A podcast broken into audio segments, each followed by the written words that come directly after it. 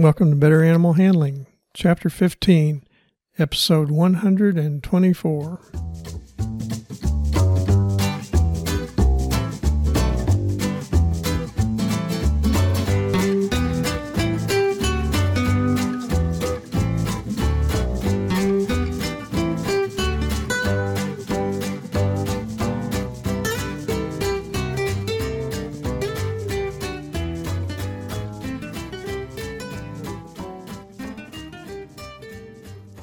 From the center of Missouri, USA, I'm C.B. Chastain, your guide to better animal handling, and Abby, my cattle dog and loose goose herding co host. Say hi, Abby. Our goals are to improve your knowledge of why domestic animals from Chihuahuas to Clydesdales act as they do, and how to better handle them safely and humanely. Today's episode is on safety measures for handling poultry. Our topics for this week are keeping poultry and handlers safer during poultry handling, poultry zoonoses, and recommended sanitary practices for poultry handlers.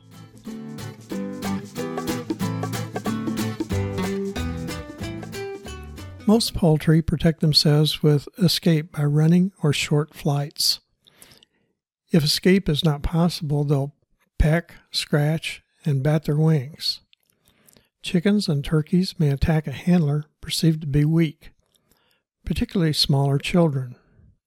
Injuries can occur from poultry wings during panic flying within an enclosure or being improperly held. Aggressive chickens will peck and scratch, and roosters with spurs will use them to poke and scratch. Turkeys can inflict severe blows with their wings, but are less likely to do so than geese. Geese are much more aggressive and will also peck. Ducks are able to escape from predators in the wild more effectively than other poultry.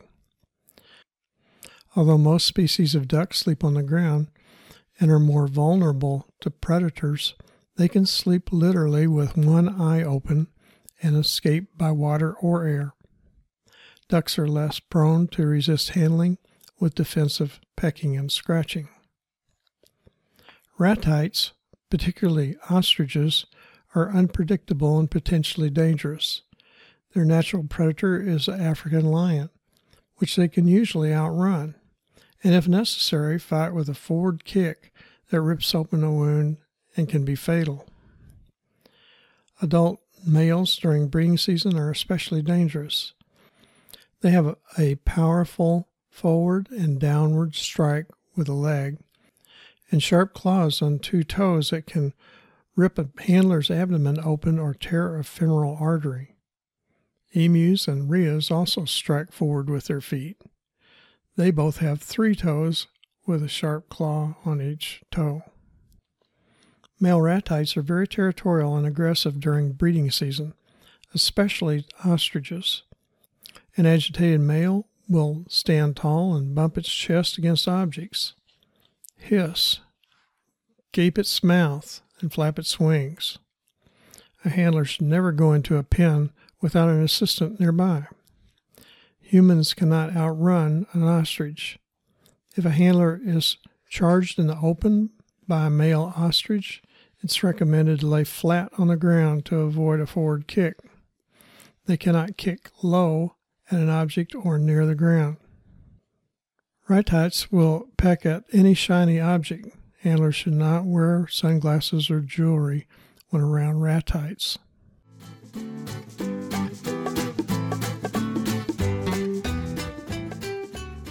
Chicken pullets and turkey pullets have their beaks trimmed because of territorial aggression and risk of feather picking and cannibalism. Hatcheries trim cheek beaks using a beak trimming machine at six to eight days of age, but it can be performed up to 16 weeks of age. Turkey poults are trimmed at two to five weeks of age. It's done by cutting slightly more than one half the upper beak and blunting the lower beak. Teak trimming machines cauterize the cut as it's made and prevent regrowth of the beak. If manual nippers are used, the beak will regrow. The cause for feather picking and cannibalism can be varied, but overcrowding and boredom are factors. Providing at least four square feet of space for each chicken in a coop and 10 square feet in runs with an opportunity to forage, that is, investigate and search for food, often will eliminate feather picking in chickens. Chickens will also peck at rooster combs, and roosters will cause injuries with their toes that can lead to cannibalism of the injured bird. These problems are important in raising chickens in a concentrated environment. Preventative procedures used in commercial breeding of chickens is dubbing of the comb, removal of the comb in young roosters, and toe dubbing, the removal of toes of breeding roosters. The snood of turkeys is particularly vulnerable to being pecked by other turkeys. The snood can be excised up to three weeks of age in situations where fighting and, or pecking has been a problem. Clipping of the two inside toes to remove the nails may be done at hatcheries to, to prevent scratches and skin tears to other turkeys when the turkeys are older and kept in close confinement. Proposed rules to the USDA to permit organic production of poultry labeling would prohibit beak trimming, desnooding, dewaddling, and removal of combs. Poultry would have to be allowed sufficient room for freedom of movement and ability to engage in natural behaviors. The incidence of lameness would also have to be monitored. Although providing poultry room to forage outdoors can eliminate common aggression injuries, poultry with access to the outdoors are endangered by a wide variety of predators, such as hawks, owls, foxes, coyotes, and roaming dogs, among others. Rodent control is important indoors and outdoors. In addition to eating grain and spreading disease, rats will kill chicks and poults signaling handler presence by speaking in a normal tone and moving slowly rather than erratically reduces the risk of birds piling up from being startled and smothering.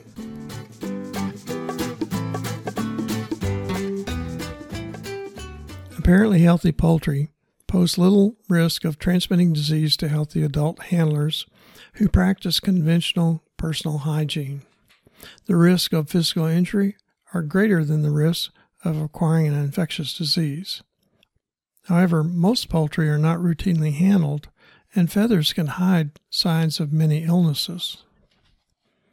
Avian influenza, also called fowl plague, is an influenza A virus that's able to mutate to a form that can affect humans as a potentially fatal systemic disease with predominantly respiratory signs. The disease in birds is highly contagious, affecting fowl, turkeys, pheasants, ducks, and many wild species, but rarely water birds or pigeons. Clinically, there's a short course and very heavy mortality. Infected birds that survive can have a nasal discharge, white spots on the comb, and wattles and swelling of the head and neck. Some strains, notably H5N1 and H7N9, have emerged as the cause of fatal but rare human infections. Precautions include keeping poultry away from wild birds and promptly reporting any possible cases of avian influenza to state agricultural and public health authorities. The risk of avian influenza in handlers of poultry that are apparently healthy and not overcrowded and stressed is extremely low, particularly if the poultry are protected from contact with wild birds. Listeriosis is a common bacteria of poultry. Affected birds usually appear healthy.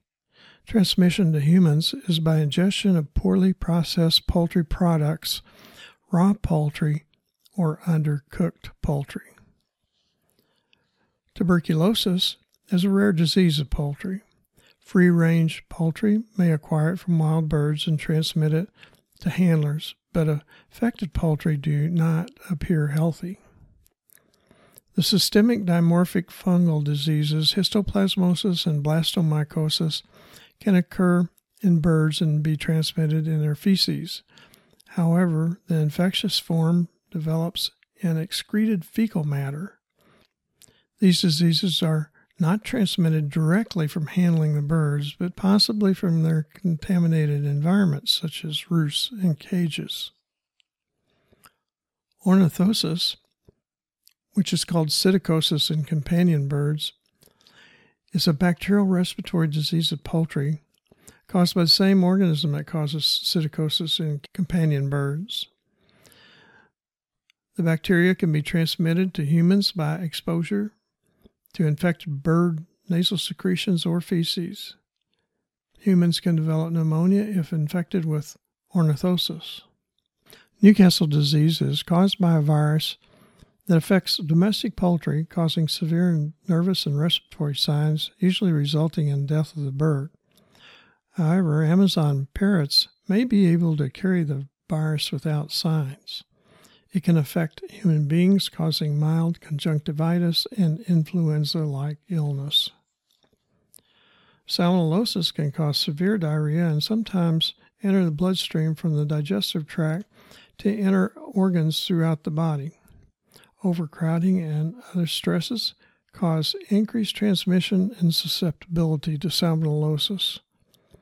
Basic sanitary handling eliminates most risks in handlers. Salmonellosis from poultry is primarily acquired from undercooked poultry or eggs. Nearly all poultry should be considered carriers of campylobacteriosis, even if they have no signs of disease, as one of the most common causes of bacterial diarrhea in humans. Contact with poultry can be a source if the bacteria gain access to the handler's mouth. Most human cases are from drinking unpasteurized milk, or eating undercooked poultry.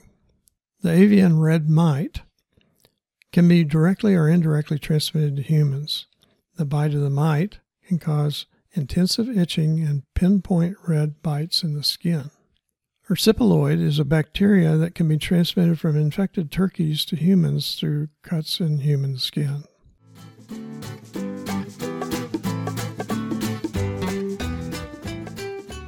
A handler of poultry should wear appropriate dress to protect against skin contamination with feathers and skin scales or urine and other body secretions. Basic sanitary procedures should be practiced, such as keeping hands away from eyes, nose, mouth when handling poultry and washing hands after them. Eating and drinking in poultry containment or handling areas should be prohibited. Cleaning of food and water bowls and handling equipment should be done outside of human living quarters. Special precautions are needed if sick poultry are handled. The sick poultry should be isolated from apparently normal poultry. New flock members should be quarantined for at least two weeks to reduce the risk of transmitting a disease that new birds could be incubating before being introduced to the rest of the herd.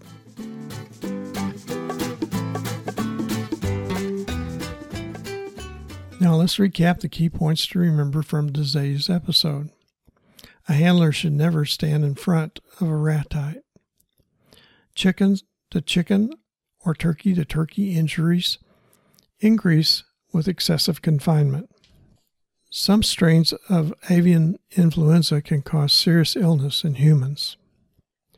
Salmonellosis and campylobacteriosis are often acquired from consumption or contact with uncooked poultry products, but the risk from handling poultry is less. Abby says it's time to wrap up this episode. More information on animal handling is available in my book, Animal Handling and Physical Restraint, published by CRC Press. It's also available on Amazon and from many other fine book supply sources. Additional information is available at betteranimalhandling.com. Don't forget, serious injury or death can result from handling and restraining some animals. Safe and effective handling and restraint requires experience and continual practice. Acquisition of the needed skills should be under the supervision of an experienced animal handler. Thanks for listening. Abby and I hope you'll come back next week when I'll talk about approaching, catching, and routine handling of small poultry. Hey, Abby, do you always separate chickens from turkeys? Yeah, I guess it would be wise if you suspected foul play.